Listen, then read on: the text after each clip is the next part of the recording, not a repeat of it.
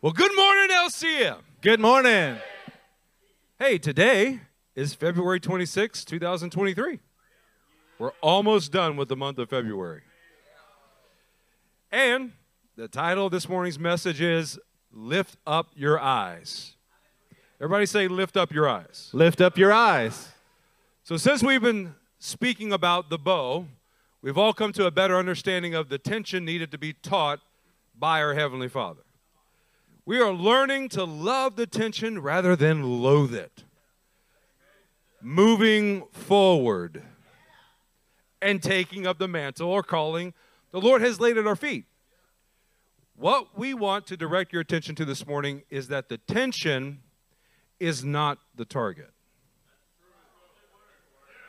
The tension is not the target. It is just an essential force needed to reach the target. Okay, so in case you hadn't been thinking about it like this, we want to let you know in advance a bow is a rather ineffective tool all by itself. I mean, I mean, hopefully you guys don't know what this experience is, but you should know what it's like to get pistol whipped. Can you imagine what it is like to get bow whipped?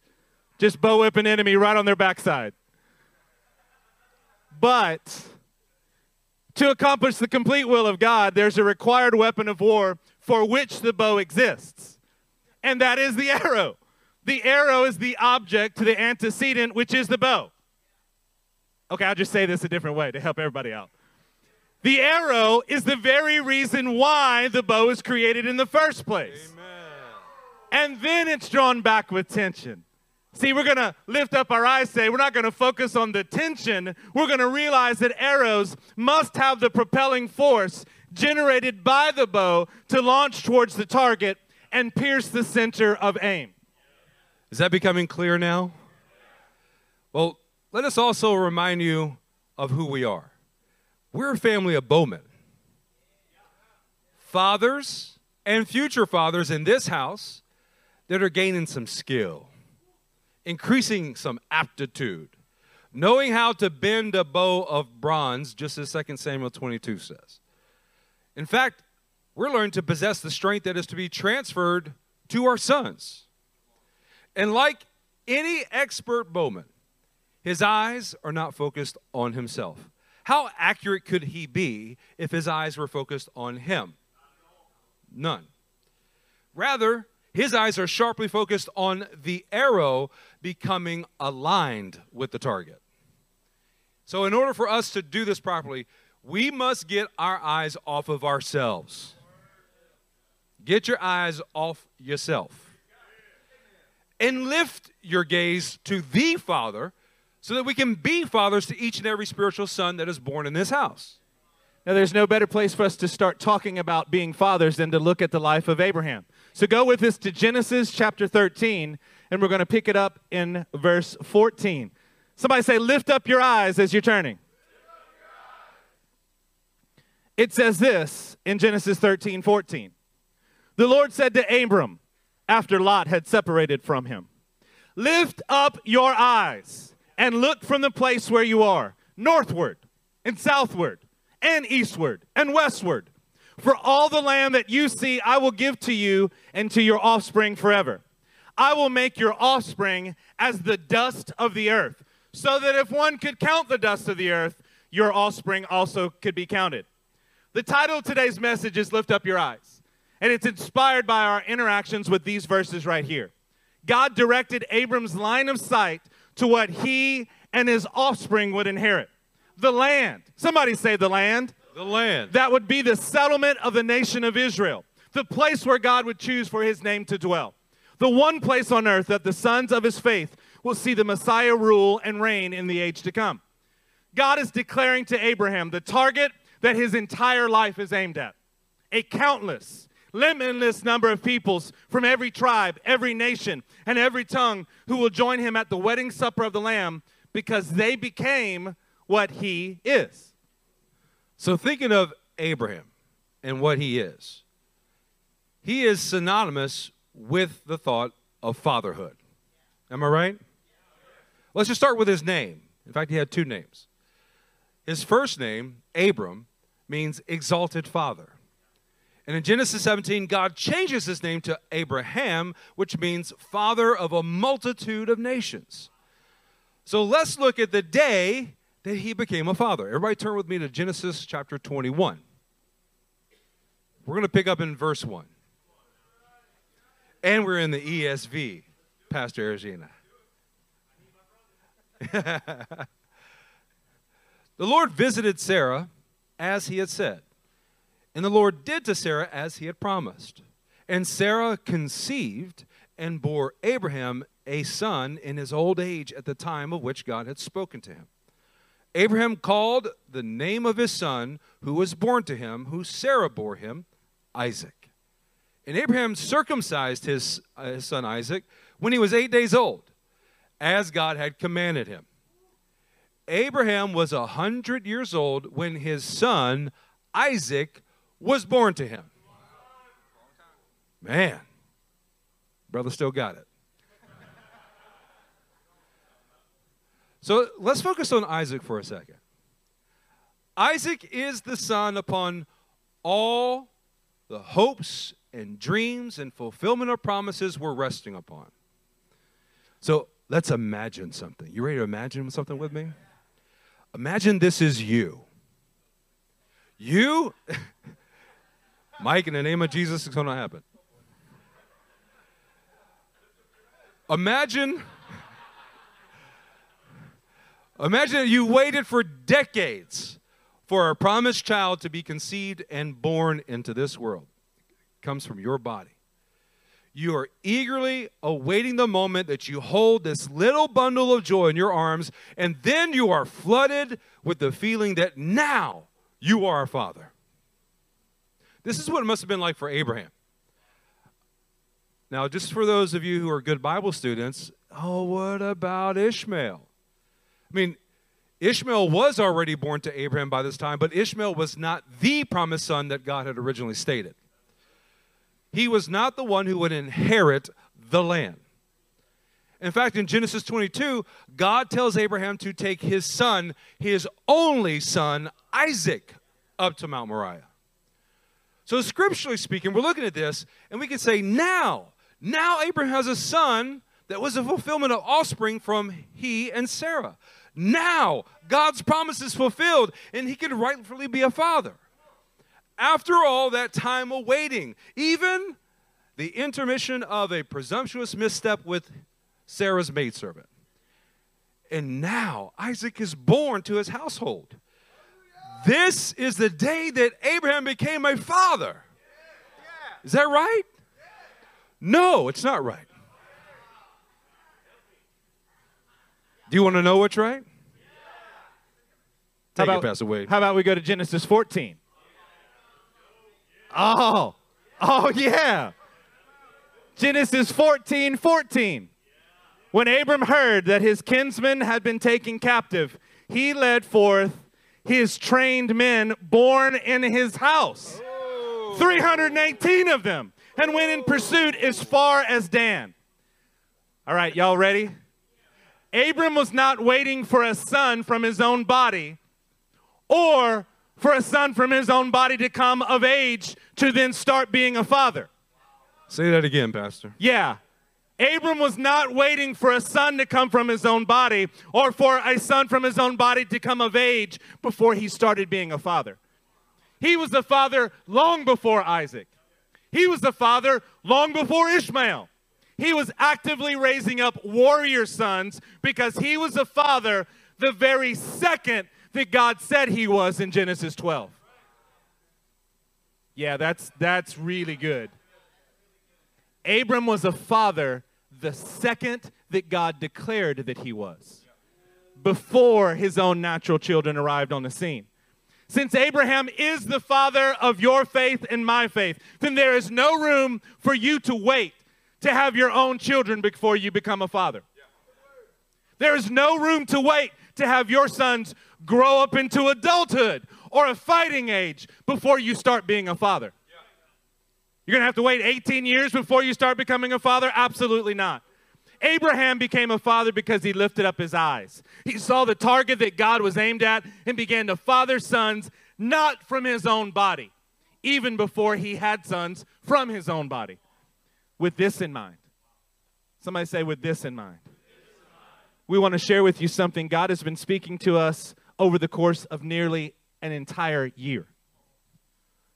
So, April 3rd, 2022, almost a year ago, we received a prophetic message for our local body through the prophetic writings of Zechariah.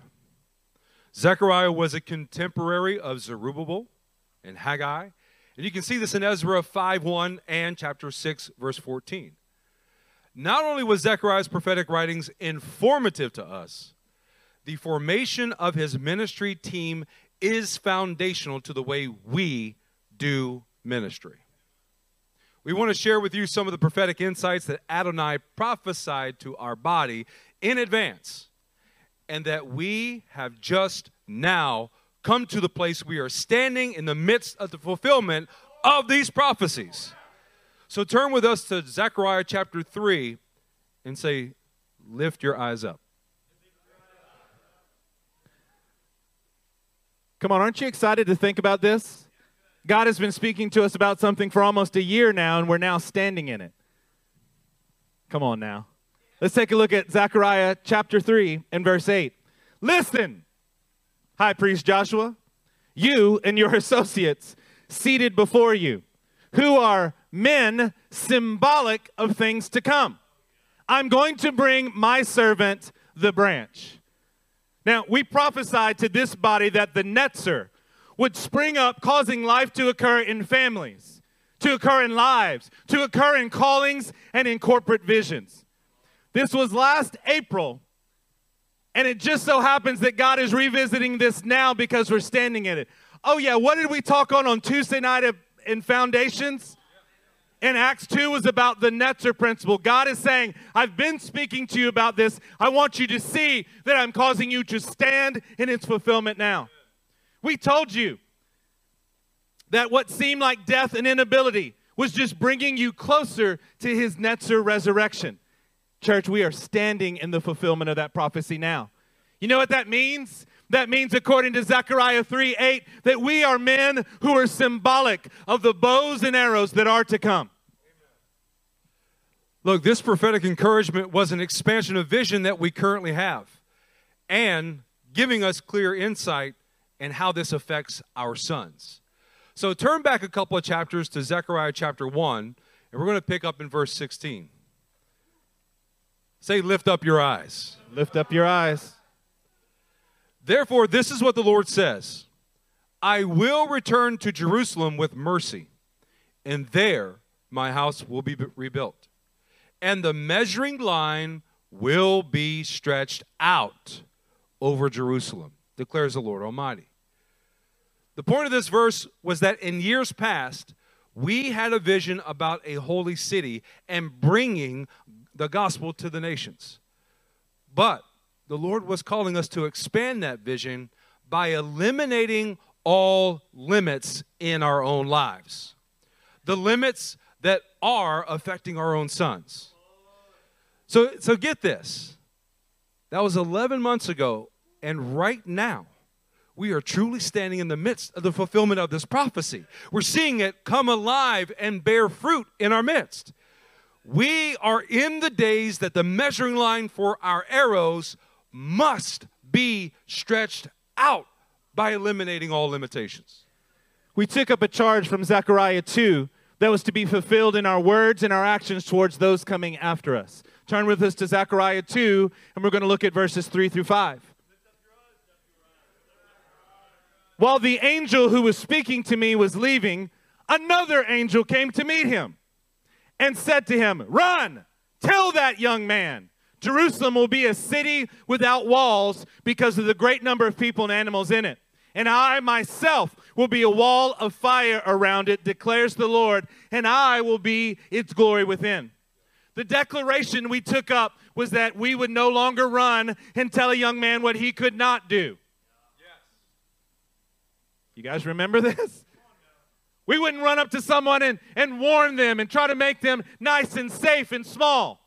We would not continue to highlight the deficit between our sons and us, but instead we would run and tell the young men that the city of God was to be without limits of any kind. We were saying there is more ahead, not less. God's word of prophecy to us this morning was confirming this yet again in our midst. Our endeavor was to raise the expectation of our sons by personally living higher and proclaiming to them what God would do through them beyond the natural. We had to quit living with walls so that they would be in the city without walls. This prophetic message came on the heels of weeks of repentance in word and in deed regarding the way that we, had, as a church, had run our households and pastored our families. We repented of setting direction for sons in this church that were secular and seditious to the kingdom of God and nature. We repented of doing what was easiest or had the least resistance in the direction for our wives. We recognized that the glory of God was not resting on us but was resting on the generations to come, and made up our minds to lay down our cloaks, lay down our earthly possessions, our aspirations, the control of our own time. The culminating revelation was that this set us on the path for Zechariah 1, verses 4 through 6. Let's look at Zechariah 1, 4 through 6. Do not be like your ancestors or your forefathers, to whom the earlier prophets proclaimed. This is what the Lord Almighty says Turn from your evil ways and your evil practices. But they would not listen or pay attention to me, declares the Lord. Where are your ancestors now? And the prophets, do they live forever? But did not my words and my decrees, which I commanded my servants, the prophets, overtake your ancestors?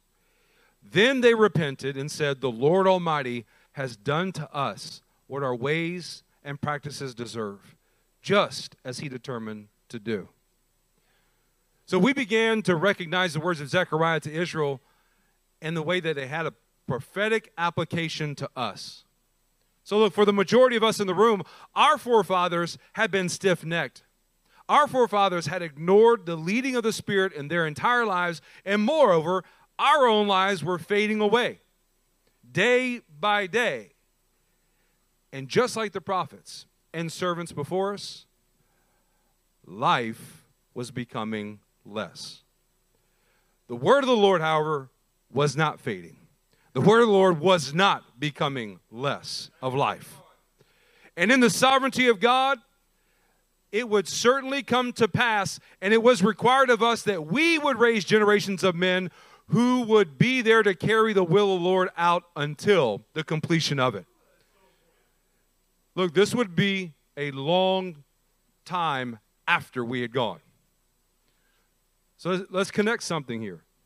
He told us this almost a year ago in the sermon titled A Couple of Ordinary Asses.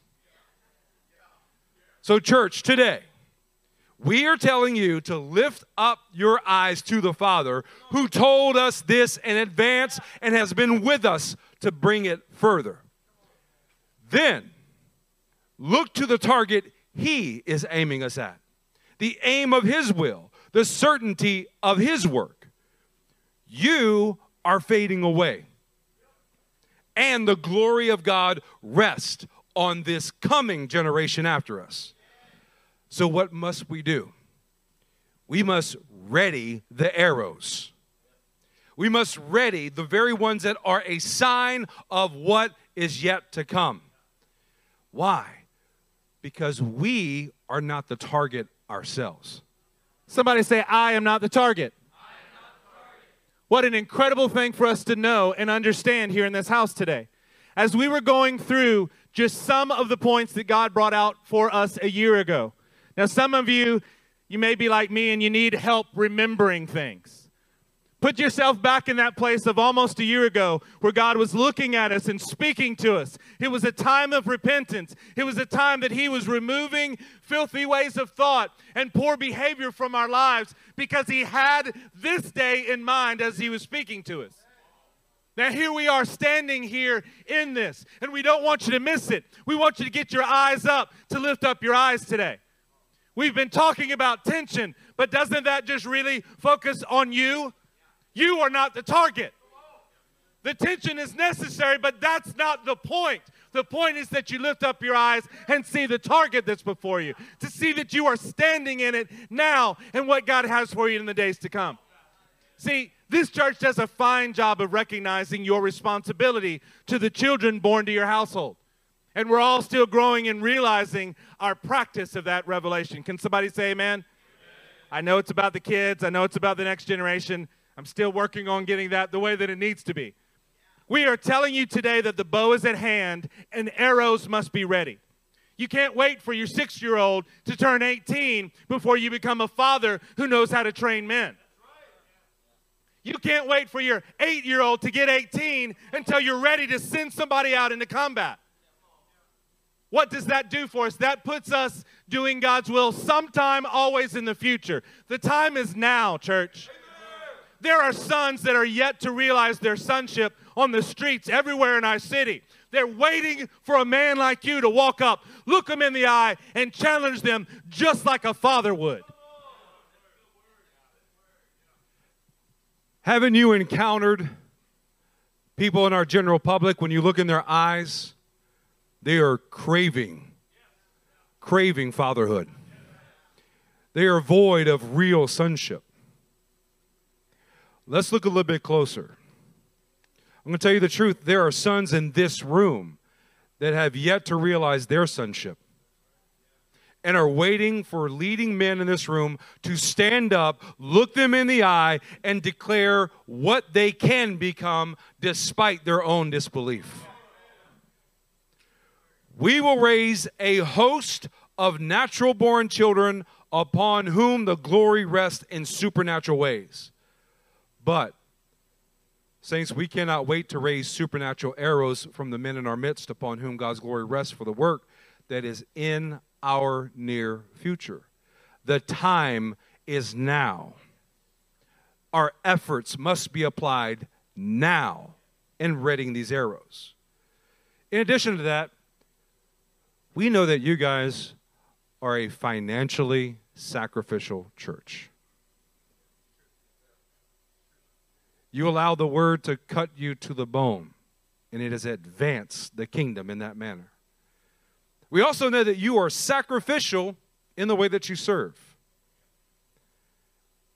It's time that we begin to pay a sacrifice in our sons. But we must raise them up.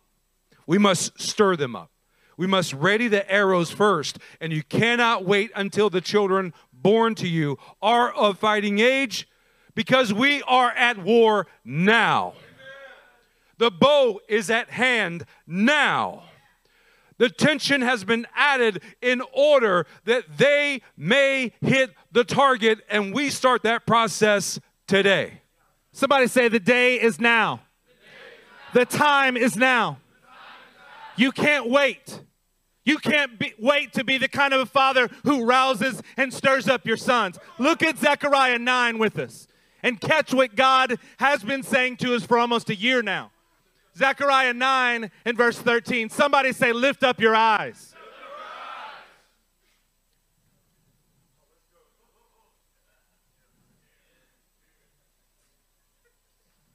Look, Mike's excited. Is anybody else excited?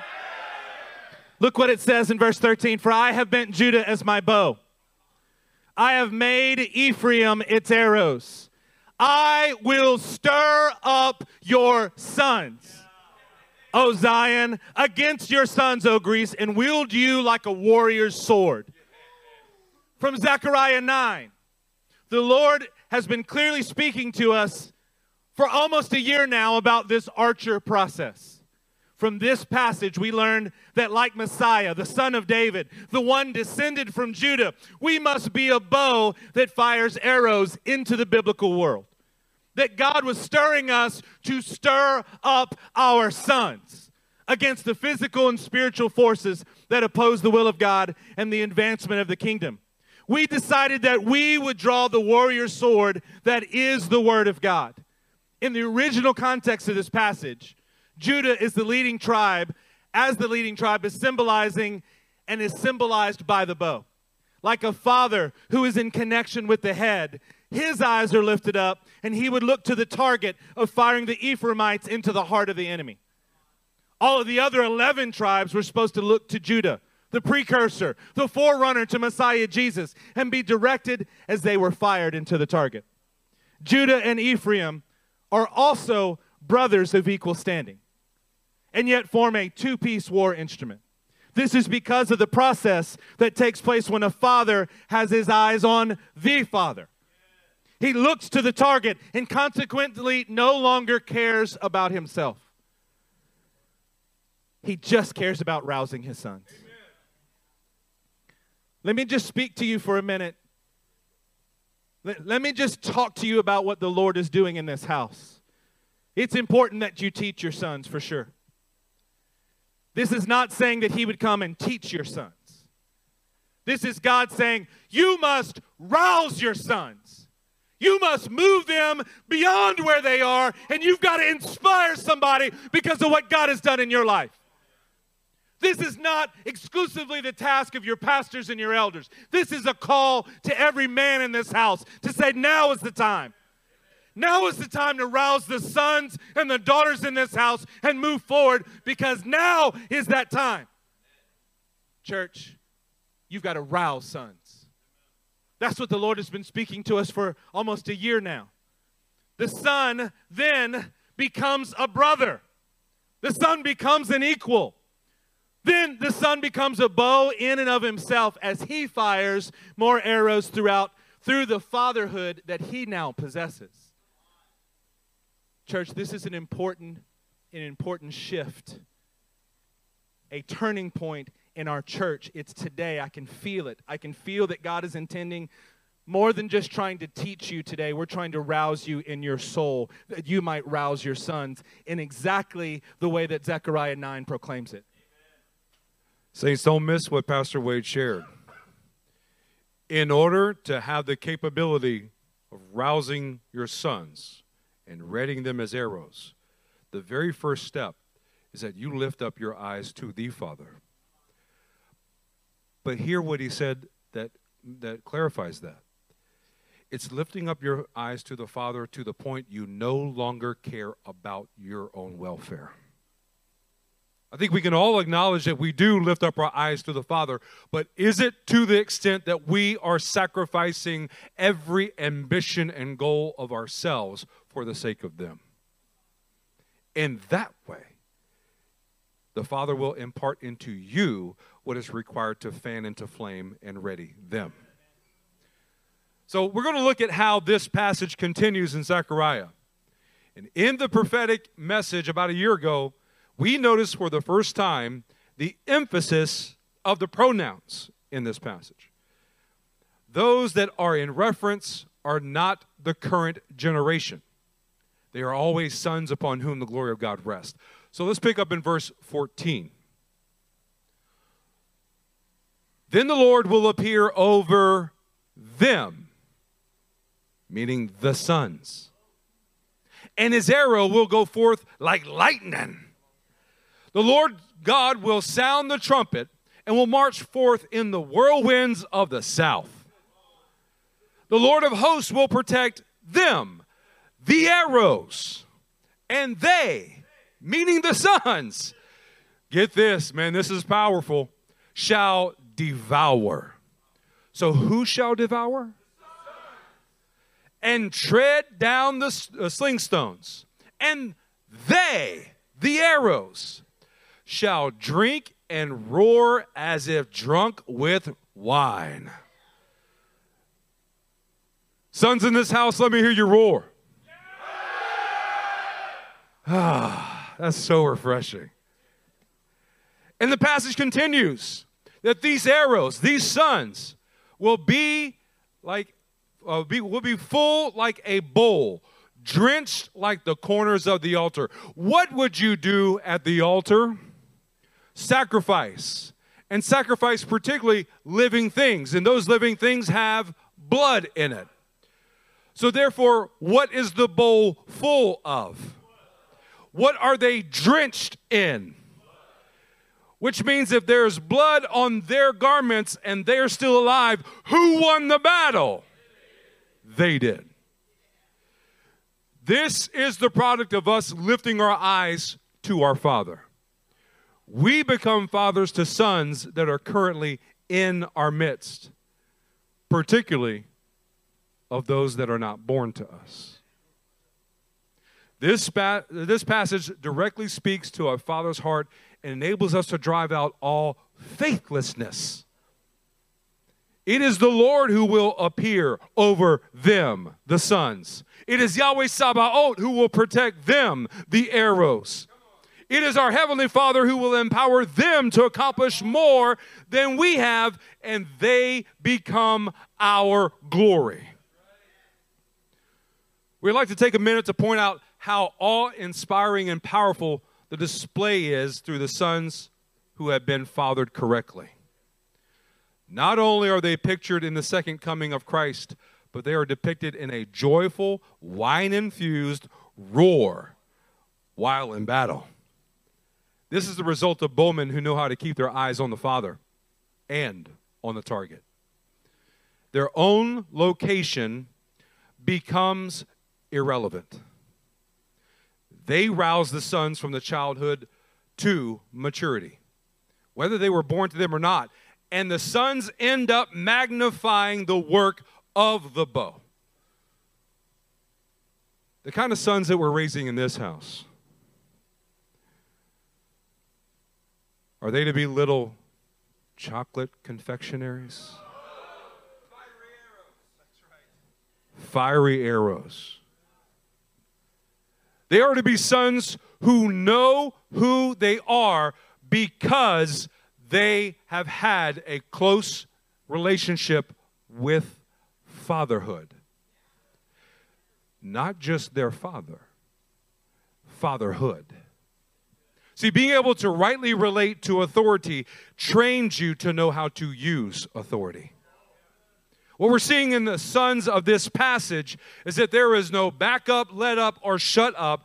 These are men who are confident in who they are.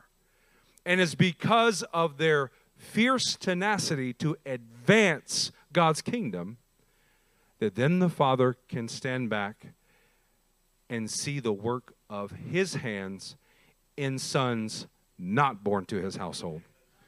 Church, we are not raising the safest, most polite young men that we can raise. We're raising warriors in this house. Did you hear that God sends his arrows out like lightning?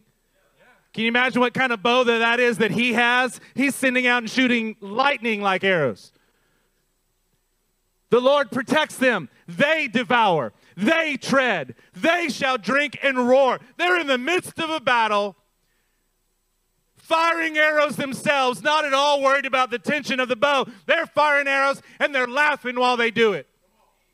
They are drinking their fill of what this is and be like, yeah, man, I was made for this. How are they made for this? Their fathers made them for this and poured into them. Look how it continues in verse 16.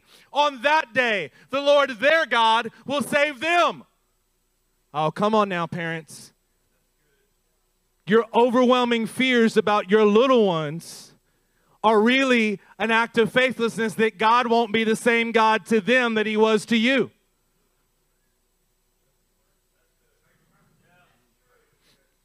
How many of you were not saved until you reached adulthood? How many of this group that just raised your hand also have children right now? So your children are much better off than you were. They're a thousand times better and they're a thousand times more ahead of where you are. And you're still worried about them. Stop it. On that day, the Lord, their, the Lord, their God, not even the Lord, your God, the Lord, their God, will save them. You got to actually have some faith that what He did in you, He hasn't become inept to be able to do it for them. See, when you're afraid of what's going to happen to them, you pull them back from the very things that God is trying to instill a warrior like attitude into. He will save them as the flock of his people, for like the jewels of a crown, they shall shine on his land. Somebody say, I am not the target. I am not the target. The culmination of lifting up our eyes to the Father is that He becomes their God who will save them. He will save the sons that have been fathered by us. I'm going to say that again because you need to hear it. He, Adonai, our God, will save the sons that have been fathered by us in the process. They are like jewels of a crown, and they'll shine forth the glory of God in such a luminous way that His glory will fill all of creation. I'm just going to say it plainly. It's time for the fathers of this house to get their eyes off their own jewels and set their eyes on the Father and make their own sons into jewels. It's not possible to intently lift his eyes without gaining a greater revelation of fatherhood from the Father. The reason that every bit of this begins in Genesis 13 is because Abraham learned to look, to lift up his eyes, to place his eyes on the Father, and then look at the land. The result of this process caused him to not wait, but to instead immediately begin to ready arrows, arrow after arrow after arrow. If you're uncertain as how to begin being a father to sons to whom were not born to you, then we suggest you spend time and spend more time looking intently into the eyes of the Father. Oh, I don't know, but I had a. Your ancestors are past, man. That has faded away. We read a passage out of Zechariah that said exactly that. They were overtaken already. How long are we going to, you're going to be my age and still worried about how your daddy treated you? What does that have to do with anything now? I am a man of God. I am a father. I am making other fathers who are making more fathers. None of that matters. It just matters that we stand up now, we lift up our eyes, and we look intently into the Father because He adopted us despite the fact that we weren't born to Him anyway. Moreover, somebody say, moreover. Man, we were hostile, in rebellion, but He confronted us, He spoke to us, he raised us up. He pulled us out anyway. He didn't need anything from us because He is the Father and He raised us up to be fathers.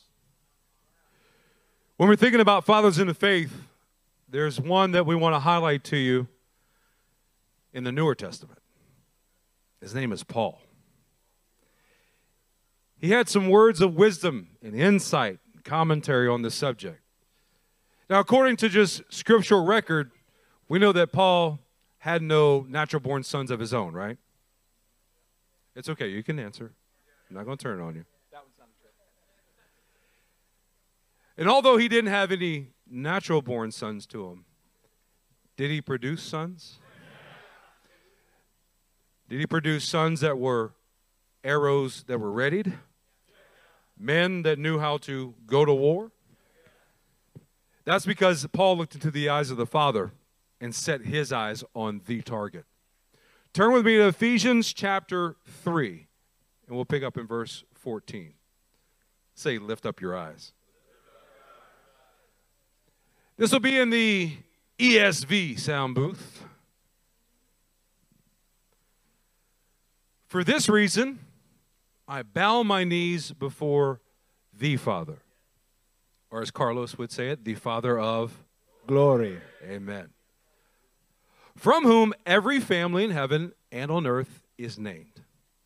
Now, there's a specific reason why we reading we're reading this in the ESV, because at this point you should all be familiar with the alternate and superior translation in the ESV of this passage. If you have an ESV Bible, there should be a footnote next to the phrase every family. And the alternate translation is from whom all fatherhood. From whom all fatherhood in heaven and on earth is named. You see how much more clear that is? It's not just a family, it is centered on fatherhood. The reasons for this are endless. We are one family not many families. We are participants in one priesthood, not many priesthoods. We are one living temple, not many temples. So, in the eyes of the great Apostle Paul, this all begins with the interaction with the Father. Say, the Father. The Father. So, put simply, all fatherhood starts with you lifting up your eyes and getting the perspective and direction of the Father. Then you look at the land that God has called to be conquered, the target, but never to your own circumstances. This enables you to rouse the sons and ready the arrows for a magnified work. One that is far beyond what you were ever capable of. And that should be our joy. That should be the aim of all of our efforts. So let's take a look at what Paul writes about the sons who were not born to him, but were nonetheless his through the gospel, as he contemplates the Father that he kneels before. Look at verse 16 that according to the riches of his glory, he may grant you. How many times have we read this and thought that literally it was speaking to us exclusively? This is a plural version of you. Paul is speaking to his sons that according to the riches of his glory, he may grant you, my sons, to be strengthened with power through his Spirit in your, the Son's inner being, so that Christ may dwell in your hearts through faith. That you, my sons, being rooted and grounded in love, may have strength to comprehend with all the saints what is the breadth and the length and the height and the depth, and to know the love of Christ that surpasses knowledge that you, my sons, may be filled with all the fullness of God. In case you hadn't figured it out yet, Paul is speaking to his sons. The sons that have been created from the process of lifting up his eyes to the Father. In our estimation, Paul has to be meditating on a prophetic message of Zechariah as well. His prayer is that you, speaking to his sons, may be filled with all the fullness of God just as Judah's bow was filled with the arrows of the sons of Ephraim, expressing a desire for his sons to be fathers to their sons, accomplishing the actual aim and target of the Father. When we lift up our eyes to the Father, from whom all fatherhood is derived, we raise sons into fathers who do more than we ever dreamed possible. Do you guys have grand dreams? expectations that go beyond what you could ever imagine. God has even more. And it's accomplished through this process. Let's look at verse 20. Now, to him who is able to do far more abundantly than all we ask or think, according to the power at work within us. To him be glory in the church and in Christ Jesus throughout how many generations? All all generations, forever and ever. So, look, by this point in the sermon, that coffee is still kicking in. We're alive. We have breath in our lungs. We only have one brother standing up in the back trying to stay awake. That's better than 10. These verses should be the most inspirational truth that we can imagine. The Father is able to do abundantly more than we could hope to accomplish in our own lifetime. This is precisely because He intends to amplify His power that is at work within us to our sons. And what is more is that our sons don't stay sons alone, they become fathers and so the abundance continues. You know, this is why we, we shared Zechariah in the, the earlier part of this message, because it is magnifying that the glory of Zechariah's uh, words is equal to the glory that is to be displayed in the church. So, what Paul is saying is glory in the church, glory in Jesus, a hallelujah is supposed to come forth because the end goal is that the glory doesn't just rest on him alone, but it'll rest on all the generations that will come after him. There's supposed to be glory in all generations of our sons who have been roused by their fathers, who have lifted up their eyes to the Father, who is over all and in all and at work in all. Beth, could you put back verse 20 back up on the screen for just a second? Now, to him who is able to do far more abundantly than all that we can ask or think. Do you understand what we're saying to you?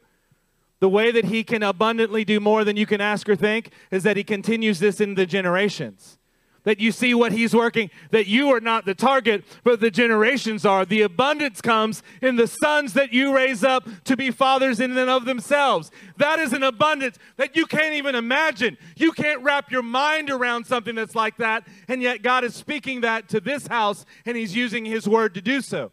So, how, so the, that begs the question how do you be a father that rouses sons in the faith? How are we going to do that? You demonstrate the same actions that our father did for Abraham.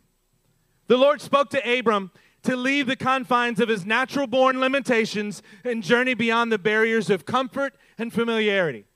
He declared to Abram the substance of what he was called to become and then challenged his son to lift up his eyes to look in all directions of what he would possess. He then directed Abram to look upon the vast expanse of his effects as a father comparing his offspring to the stars set in the heavens and the sand beneath his feet, changing his name from an exalted father to Abraham, the father of nations, of multiple, of all the nations, a father to those not born in his house or derived from his own natural DNA. How is that even possible? To be a father of someone that is not your own DNA. This is the exact process that we're calling you today. We see it demonstrated in the life of Abraham. Fathers look to their sons and they look at them right in the eye and they say, Son, you are much more than this. You're much more than this. Stand up, lift up your eyes. You need yeah. to be exactly what I am. This will show the glory of God resting upon us. The words of a father spoken to her son, spoken to a son, are the words of life that produce sons who then know how to give life to others. This is what God is rousing us to do today. I hope you're getting the answer to the question that, that Pastor Wade started with. How do you rouse sons in the faith? It comes from what you have done and what you teach. That Acts 1 1, what you do and what you teach and that gives life to your words that are able to speak to sons in the faith and cause them to stand up and come alive. This is how the Father has done it from the beginning with his son, Adam. You guys know who Adam is, right? The Genesis Adam. After forming him from the dust of the earth, the breath of God filled Adam. And the word says that he became a living being. It is by your spirit breathed words of life that you bring your sons to life. That's how our Father did it from the very beginning. And that's how we do it now. In doing this, you are inspiring them with the breath of God that fills your being and in turn, they become inspirational fathers as well. You know that the literal Hebrew meaning of the phrase living being is hayah nefesh, a living soul, or better yet, defined in the lexicons, a living breath. What God's Spirit, His Ruach, that entered into Adam it caused his son to stand up and become a living breath just as he was. This is how you ready the arrows. This is how you ready your sons. It is clear that Adam was the father of the living because he took the same living breath that was breathed into him and breathed it into his generations. So we want to say that the sole purpose of breathing spirit filled words from your father to your sons is that they stand to their, their feet with the purpose to do what you do. Sons who become co laborers, sons who become brothers, an equal partner in the goal of God restoring the earth.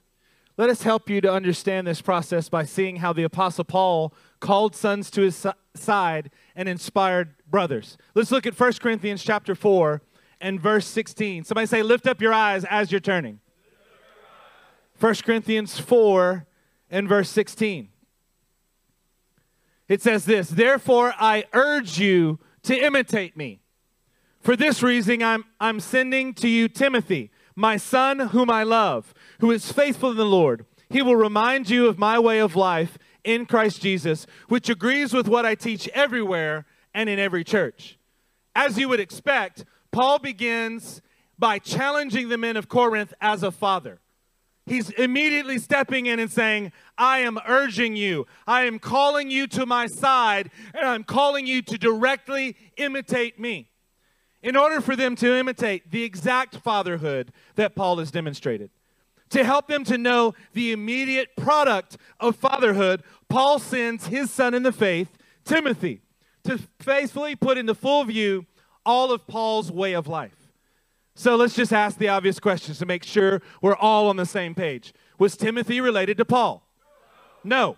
As a matter of fact, Timothy is introduced into Paul's life in Acts 16. And it's from this passage that we know of Timothy's parentage. His mother was a Jewish believer in Messiah, and his father was a Greek, which Luke says was a fact that everybody knew about the man. If you knew the man, you understood his parentage. Ah, I got it. I got it. So that's why Timothy was Paul's son. I'm a Jew. You're a Jew. Wouldn't you all like to be a Jew? We got this connection. So therefore, I'm your father, right? Not only is fatherhood not based on bloodline, it's certainly not based on ethnicity. Paul drew Timothy close even though he was not a natural born son. Even though he was not a natural born son. So that begs the question of us today. Directly to you here in this house, are you urging your sons in the faith to imitate your way of life? Can you send sons that you're raising up to be a true representation of who you are? See, as your fathers in this house, we know that you are in fact able to do this. We're simply saying to lift up your eyes so you can see that you must and begin to focus in on the target that He has for you. See, we're not going to look at those and look at those with the same skin color and presume that that's, that that's the, the best connection. We're not going to look at those who seem the most like us. I want to tell you guys I have a black son. Hey, Timo, stand up.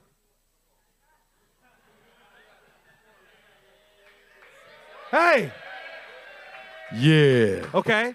So Timo married my daughter, so I have a black son. Thank you, Timo. Hey, I got to tell y'all, I got another black son. Look at Justin Linton over here. Come on, man. If you're only looking to raise sons that look like you, you're going to miss out on a lot of fathering that God has for you. I love having black sons, by the way. I love it, whether they're of Tanzanian origin or the third world country of Port Arthur, Texas. Good Lord. See, Paul is showing us, and he's doing it with Timothy, and we see the example that's here. So, all, Timothy was definitely a spiritual son of Paul, but that's not all he was. Turn with us to 1 Thessalonians 3. We're going to pick up in verse 1. Therefore, when we could bear it no longer, we were willing to be left behind at Athens alone. And we sent Timothy, our brother, and God's co worker in the gospel of Christ to establish and exhort you in your faith. So, Paul's fatherhood derived from lifting up his eyes to the Father, is the very thing that drew Timothy into sonship. And Paul's affection for Timothy was not because Timothy shared Jewish descent, although that is true. Instead, Paul saw him as an arrow. Paul saw him as a symbol and a sign of what was yet to come. And it was Paul's vision as a father that inspired Timothy into brotherhood. Paul did something. He grabbed hold of the heavenly vision. He received the breath of life from the Spirit of God that filled his words spoken into Timothy. And it helped stretch out the measuring line by eliminating all limitations and creating a brother and co worker in the gospel of Christ. This wasn't the only son that Paul roused or arrow that he readied. There are many more in his epistles that he did this for. But before we share some of that, the question that we have for you is Are your eyes lifted up to the Father and able to see his aim at raising these sons up to be your co laborers and brothers? As your fathers, we know that you can see his aim for the sons in this house. So we want to move on and highlight one additional young man that Paul interacted with. His name is Titus. So turn to Titus chapter 1. Titus chapter 1, verse 4. Come on, say, lift up your eyes. To Titus, my true son in our common faith, grace and peace from God the Father and Christ Jesus our Savior. So let's ask the obvious question Was Titus related to Paul? No. Was he of the same ethnicity or nationality? No.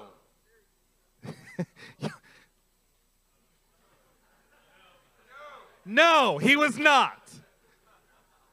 Galatians 2 3 describes Titus as being a Greek, and yet Paul was able to become a father to Titus just as he had been to Timothy. Because Paul had lifted up his eyes to the Father, he was able to see a true son in the faith, the target of his own fatherhood. So Paul was able to look beyond nationality, to look beyond culture, to look beyond language, to look beyond ethnicity, or even their upbringing. See, Paul knew that he had what his true son in the faith needed. None of the rest of that mattered. One of the things that God is working into this house is we're not looking to try to get to people only of our same ethnic background or national background. We don't play favorites to that. We're actually seeing those who can become sons and be raised up into the same type of fathers that we are. So the question is are you looking beyond natural descent, beyond cultural differences to find the true sons that need a father? See, as your fathers, we know that you're looking. We know that your eyes are being opened, that you're lifting up eyes. See, but Titus, like Timothy, was more than just a true son in the faith. Turn with us to 2 Corinthians 2.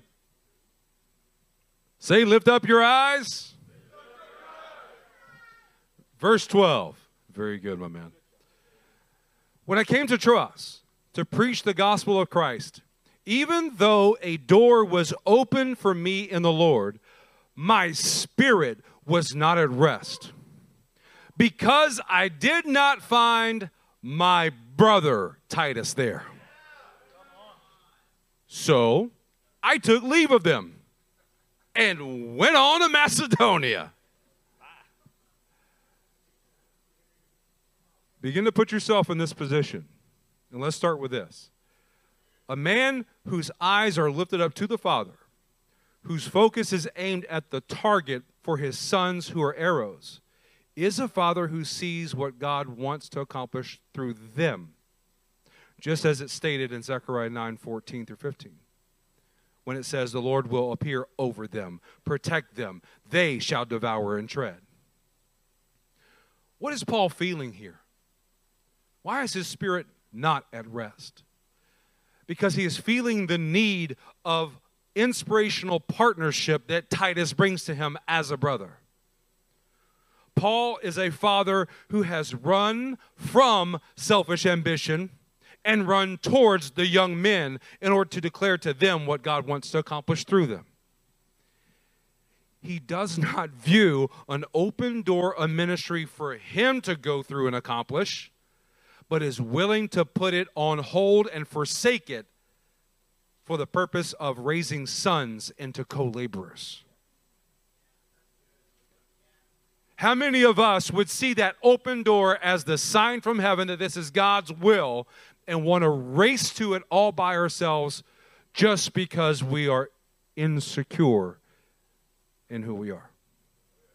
Yeah. But he was secure and confident as a father in the faith that he threw that all aside because his spirit was not at rest unless Titus was by his side. It was more about the sons. Is your spirit at a place of unrest because your son, who has now become your brother, is not at your side to do the work God has destined for you and them to do? Church, as familiar as we are with Paul's fatherhood of Timothy and Titus, everybody's familiar with that, right? It cannot be stated enough how they didn't stay sons only, but reached the lofty goal of becoming brothers and co laborers. Man, that's an encouragement to realize they didn't just stay perpetually as sons or only as sons. They were raised up, and Paul himself is saying about the brotherhood that they achieved. I mean, that's commendable. Yeah, it is. That's already like in the top 1% of what goes on anywhere that you see around you. It's admirable. It's a goal to be accomplished. But this is LCM. Yeah. We have yet another step to go in this progression because becoming brothers was not the target. Wouldn't you like to know what the target is? We have a slide for you. Becoming fathers is the target. Take a look there at 2 Timothy 3. We have a passage for you. Paul is speaking to his son. And in this letter to Timothy, it's a full count accounting of the record of Paul's fatherhood to Timothy. You followed my teaching, my conduct, my aim in life, my faith, my way of life, rather, my patience, my love, my. You've, you've been around me. Let me explain to you and recap to you all the ways that I've already fathered you. But that's not the target of Paul only fathering Timothy. In verse 14, he says, As for you, continue in what you've learned. What did Timothy learn? He learned how to be a father who makes sons who become fathers. This is what Timothy was able to do because of the exact pattern of fatherhood that Paul demonstrated. Timothy is able to hit the target of being a father to his sons in the faith and making them into fathers, which was Paul's aim the whole time. So think about it. Every revelation, every time there was a difficulty, every single trial that was there was serving to establish Timothy as a city without walls, as a man without limitations, and one on whom the glory of God rests. Timothy hits the target of being a father. How many times have we gone through and heard the story of Timothy? And if we say Paul, you know that he's a son. A much smaller percentage of you would realize that he became a brother. But how many of you understood the fatherhood that Timothy then displayed for generations of believers?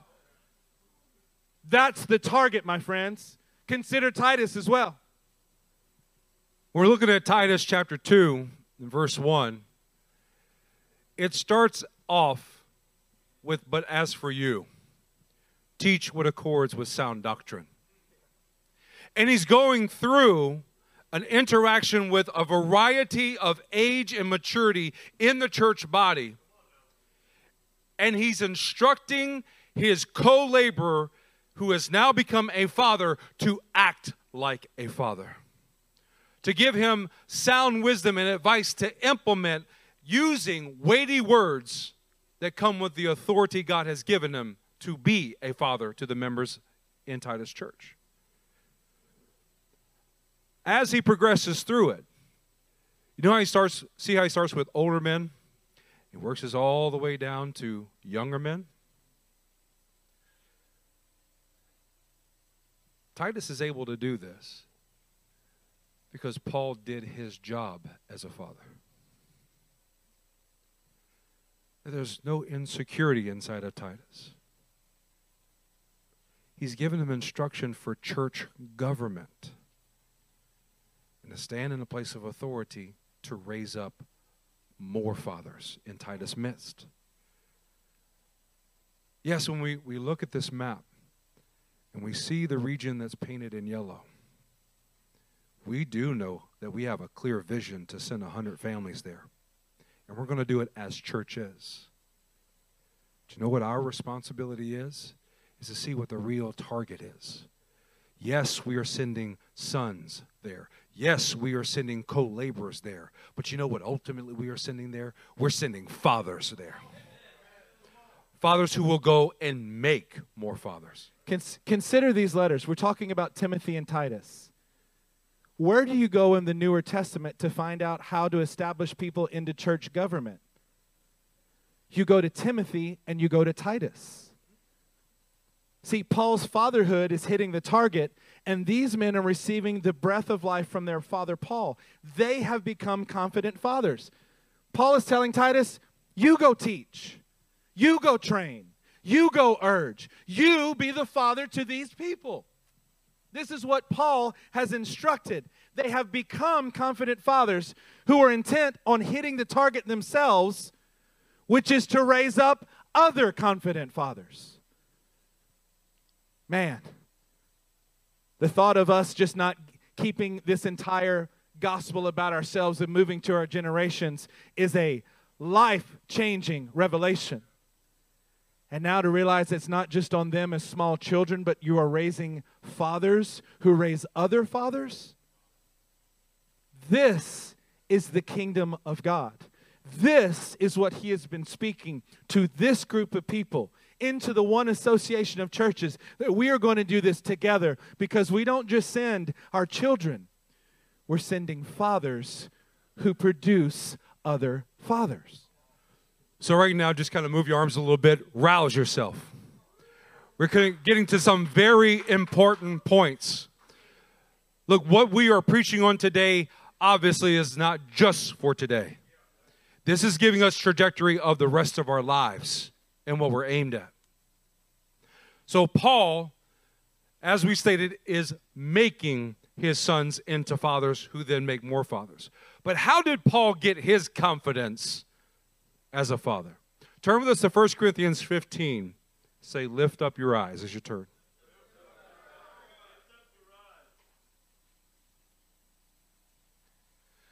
1 Corinthians 15 in verse 10.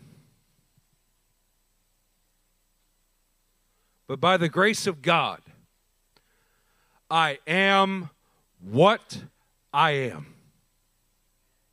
And his grace toward me was not in vain. On the contrary, I worked harder than any of them. Though it was not I, but the grace of God that is with me. The context of what Paul is preaching about is in reference to the 12, the 12 apostles in Jerusalem. And when looking at them, he could have easily diminished the value of his own purpose and call when comparing himself to them. I mean, these 12, these men who received the outpouring of the Spirit on the day of Shavuot in Acts 2, and they were now functioning as the new leadership of Israel but he didn't diminish himself. He states that by the grace of God, I am what I am. All of us use text messaging, right? Text messaging is very helpful, it's expedient, and it is dangerous as hell. Why? Because emphasis of wording determines everything. Auto, yeah. Autocorrect. That's a pitfall with an iPhone. The emphasis of wording, it determines the context of the message that's being sent. What Paul is not saying here is that he is just a lame, poor victim of his own circumstance. Woe is me that I wasn't included in the original 12. I just am what I am. Would you ever imagine that that would be the way that Paul would say this? By no means, exactly. No, he's stating it from a place of being a confident, secure father. Why? Because he is filled with the breath of his Father, the great I am. by the grace of God, by the breath of God that exists in me. I am what I am. But I want to compare this to something else much, much earlier in history. I want to draw your attention to the wording that Paul chooses when he says, I am what I am, and compare it with what is stated by God to Moses in Exodus 3. Stay in 1 Corinthians 15. I want you to just look up here. When Moses is standing at the burning bush, being spoken to by God, and he's wrestling with his own lack of confidence and self proclaimed inadequacy to be a father to the nation of Israel, the Lord declares his own name to Moses by saying, I am who I am. Paul states, I am what I am. God states, I am who I am.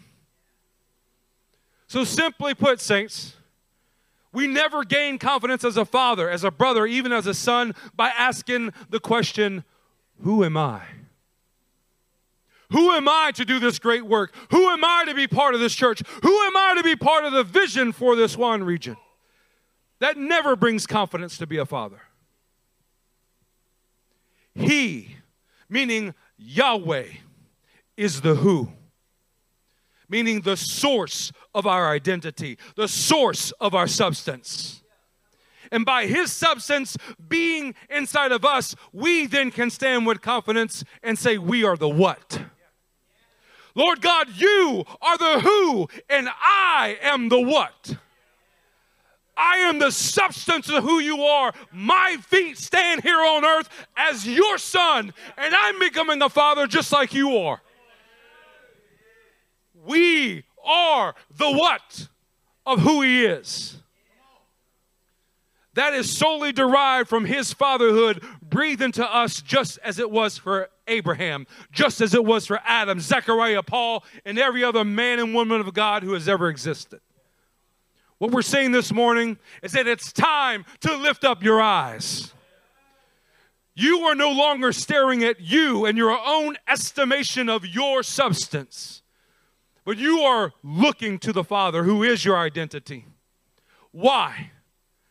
So that you can aim at the target of being a father that raises up other confident fathers.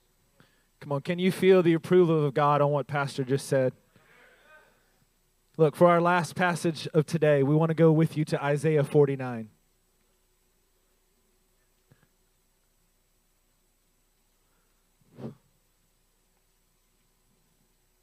Isaiah 49 and verse 22.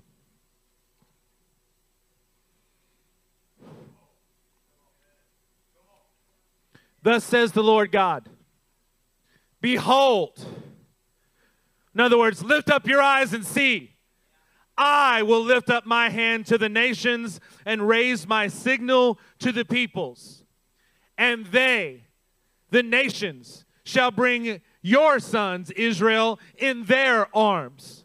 And your daughters shall be carried on their shoulders. Doesn't that sound like some fathers and mothers who are in the house who understand what this is like? And they are carrying the very descendants of Israel back to where they are. Look at verse 23 Kings shall be your foster fathers.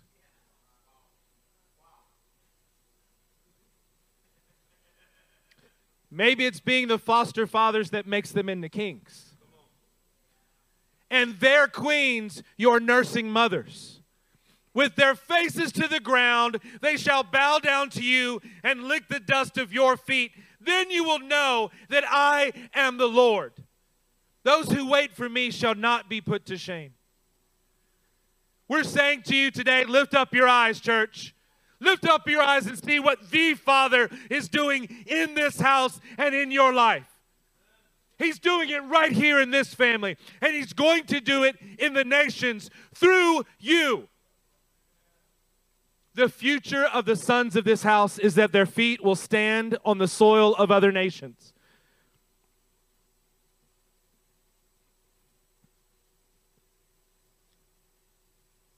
they're going to take the sons of those nations in their arms and make them fathers, just like Abraham.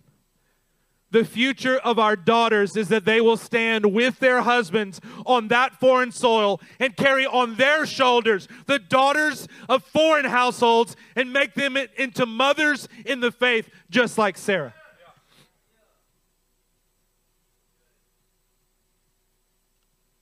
It's time for, lift, for us to lift up our eyes and see sons and daughters of this house who are not of your line as a sign, a portent, a symbol of the things that are to come.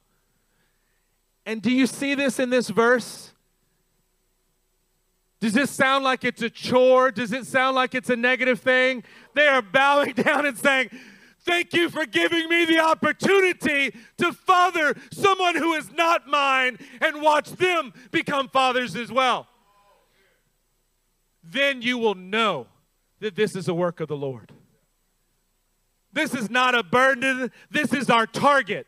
We're lifting up our eyes and we're seeing the target that God has for us in this house and in this day.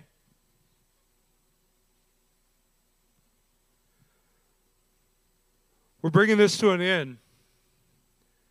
It starts with a question What are you? Are you a son that is following the way of life of your fathers in the faith, becoming a father is your target.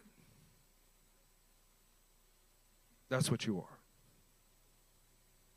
Are you a brother, a co laborer with your fathers that brings them inspirational partnership? What you are is aiming rightly at becoming a confident father. Our aim is that you become a confident father who is making other confident fathers. Saints, this is all a target for us. Church, we want you to lift up your eyes to the Father. It's time for you to rouse sons in the faith. It's time for you to ready arrows. It's time for you to fill your bow with sons who become fathers. We cannot wait until you have children. We cannot wait until your children get a fighting age. We are at war now. We are the bowmen. The bow is at hand, and our arrows need the breath of life, and you are the ones to give it to them. It is time to rouse our sons and ready our arrows in this house.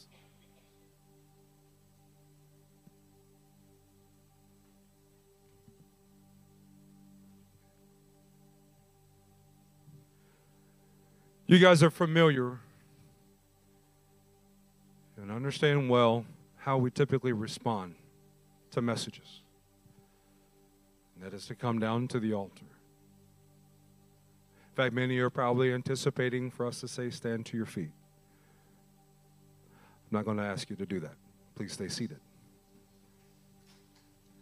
What, are we, what we're going to ask is that for everyone in this room, who is 15 years of age and younger, even down to an infant in your arm, you stand. Parents, if you have small ones, you can stand with them.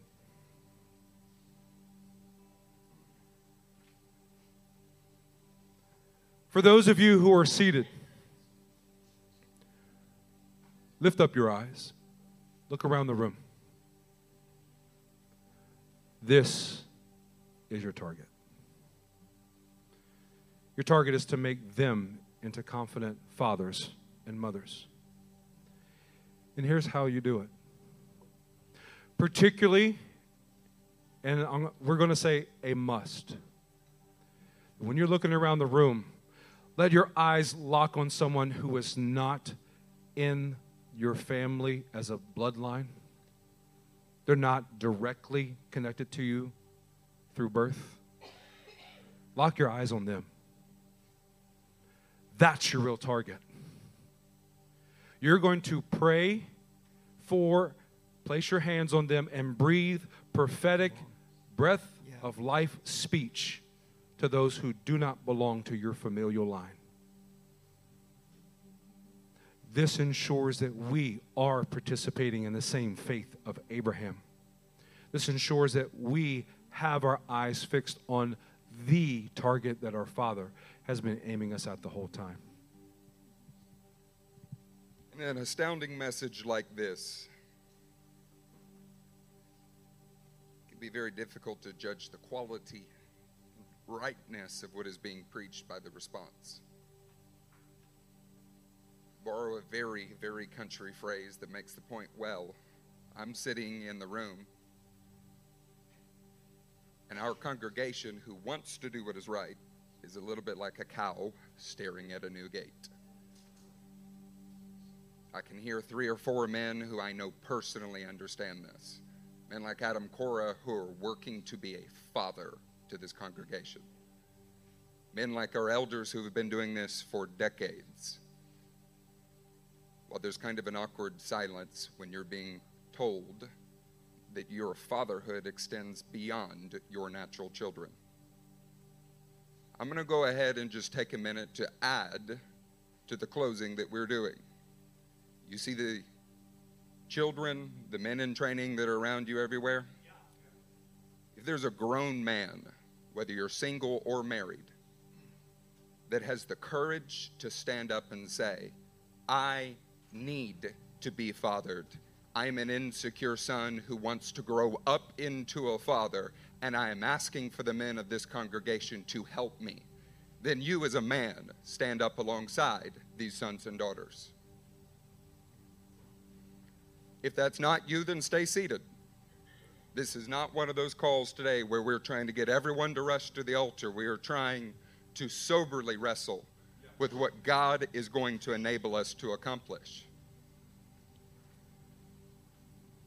Standing in this room, you're surrounded by a congregation of fathers in training and men who are already fathers. There are a couple points that I want to reiterate to make sure you understood what these men spoke because they said it clearly the first time, but we are trying to get it down in our souls. In Genesis 13 with Abraham, the Lord told him, Lift up your eyes. If you want to learn how to be a bowman, if you want to know how to set your eyes on the right target, you have to start by lifting up your eyes to your heavenly Father. Then you can look and find the target. And once you do, then you begin to raise up sons. This is interesting because in this room there are men who should be fathers, who I'm going to call the fathers, and you're asking for help in your sonship right now. But men like Juan Grimaldo, he has a baby on the way. You know how exciting that is? God has given him a, a reward, as Psalm 127 says it. Do you know what I know about Juan that he didn't know before today? That God is calling this man to be a father in this congregation and in this house. Not a decade from now, but now. There are men in this room that are some of the finest scholars in the Word, pastors in their home that I know. But you need to learn to take up the authority and the concern of a father. Men like Marlon Sosa, you're a father in this house. You haven't known it yet, and you haven't learned to take up the authority, but our God is rolling the ranks of this house forward, and He's telling you, you need to learn to be a father. Take up the authority that He's given you. Assad is standing right now because he wants to be fathered. He's not as secure as a son as he wants to be yet.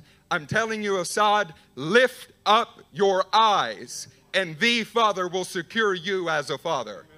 Then he'll show you the right target because you are a father in this house, Assad. Men like JJ are focusing on raising their sons like Josiah, and Josiah is becoming a kingly man. Do you know what we cannot wait for? For Josiah to go from 15 to 20, we have to raise sons now. And you're in this house for a reason.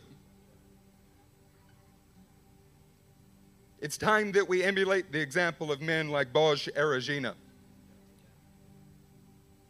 like John Dang, like Charlie Brown, or even outside of pastors and elders like Adam Cora that are inviting men into their home and becoming a father to them. Carlos Rueda, I don't see where you're at in here. This is one of my favorite brothers. Do you know what Carlos is working to do? He's not working to expand his scholarship, he's been doing that a long time. He's working to be a father in this house to men who are in it. My own brother, Brandon, is doing better, being strengthened, rising to become the leader of his home and the father God has called him to be because of Carlos Rueda's influence. These men are going to be fathers in this house for many years to come. But hear me, Charlie, they're becoming grandfathers like you. The work will be done through fathers in this house who come back to grandfathers and ask questions.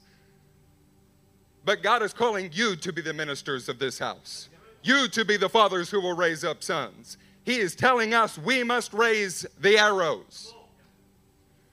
I believe that if we are faithful with the sons that are in this house, if men like Juan will look past the fact that they have their baby on the way and be a father now, if men like JJ will take up an interest in a newborn and make sure that he has what he needs, like a father would a son, that he'll add arrows from the streets of Houston, Amen. that he'll add arrows from other areas and regions, but he is preparing the fathers first so that we know what to do with the arrows as he brings them in.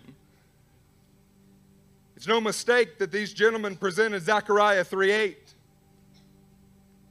where a prophetic message came forward, and they literally told us that when it seemed like we were dead, like we were unable to fulfill the call of God, Nolan, that that is when the Netzer and his resurrection power would come. Nolan Hewitt, you are like Matthias. You have been here from the very beginning, and our God is calling you up. But it must start with you being secure as a son and growing into a father. Look to the one who called you all those years ago. You are not here by mistake, you are here by the design of God, and He has called you to be a pillar in this house. God will raise us up in our own inability. If we look to the one, if we lift our eyes to the only true Father, then He will show us the target. Then we begin to raise the sons that are around us. And when you evangelize, you're evangelizing like a father confronting a future son. As Pastor shared from 1 Corinthians 15, by the grace of God, I am what I am, and his grace toward me was not in vain. On the contrary, I worked harder than any of them, though it was not I, but the grace of God that is with me. If your own natural sons and daughters were hungry, it wouldn't matter how tired you were, you would feed them before you went to sleep.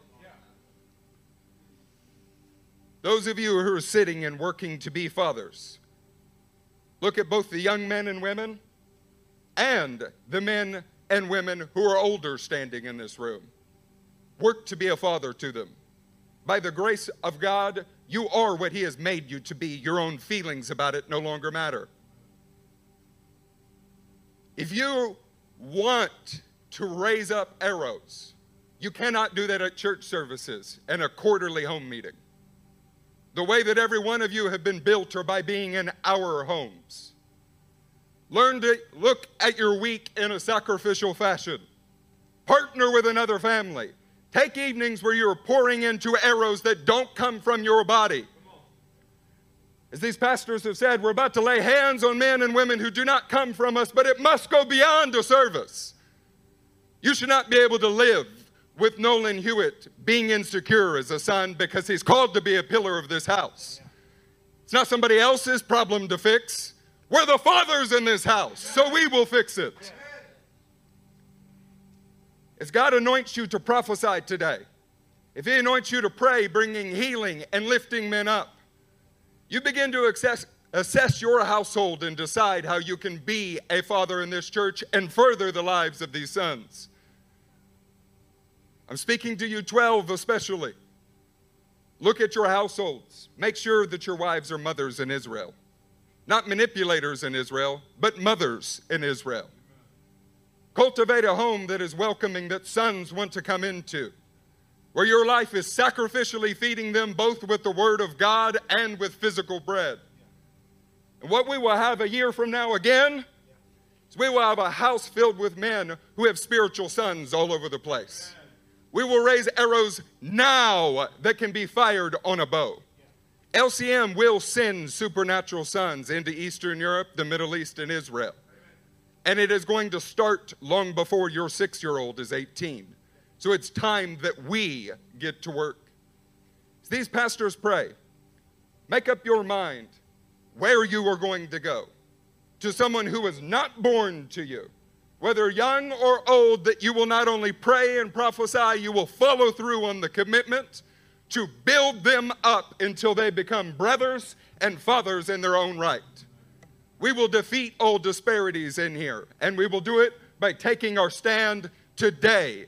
This body will build itself up.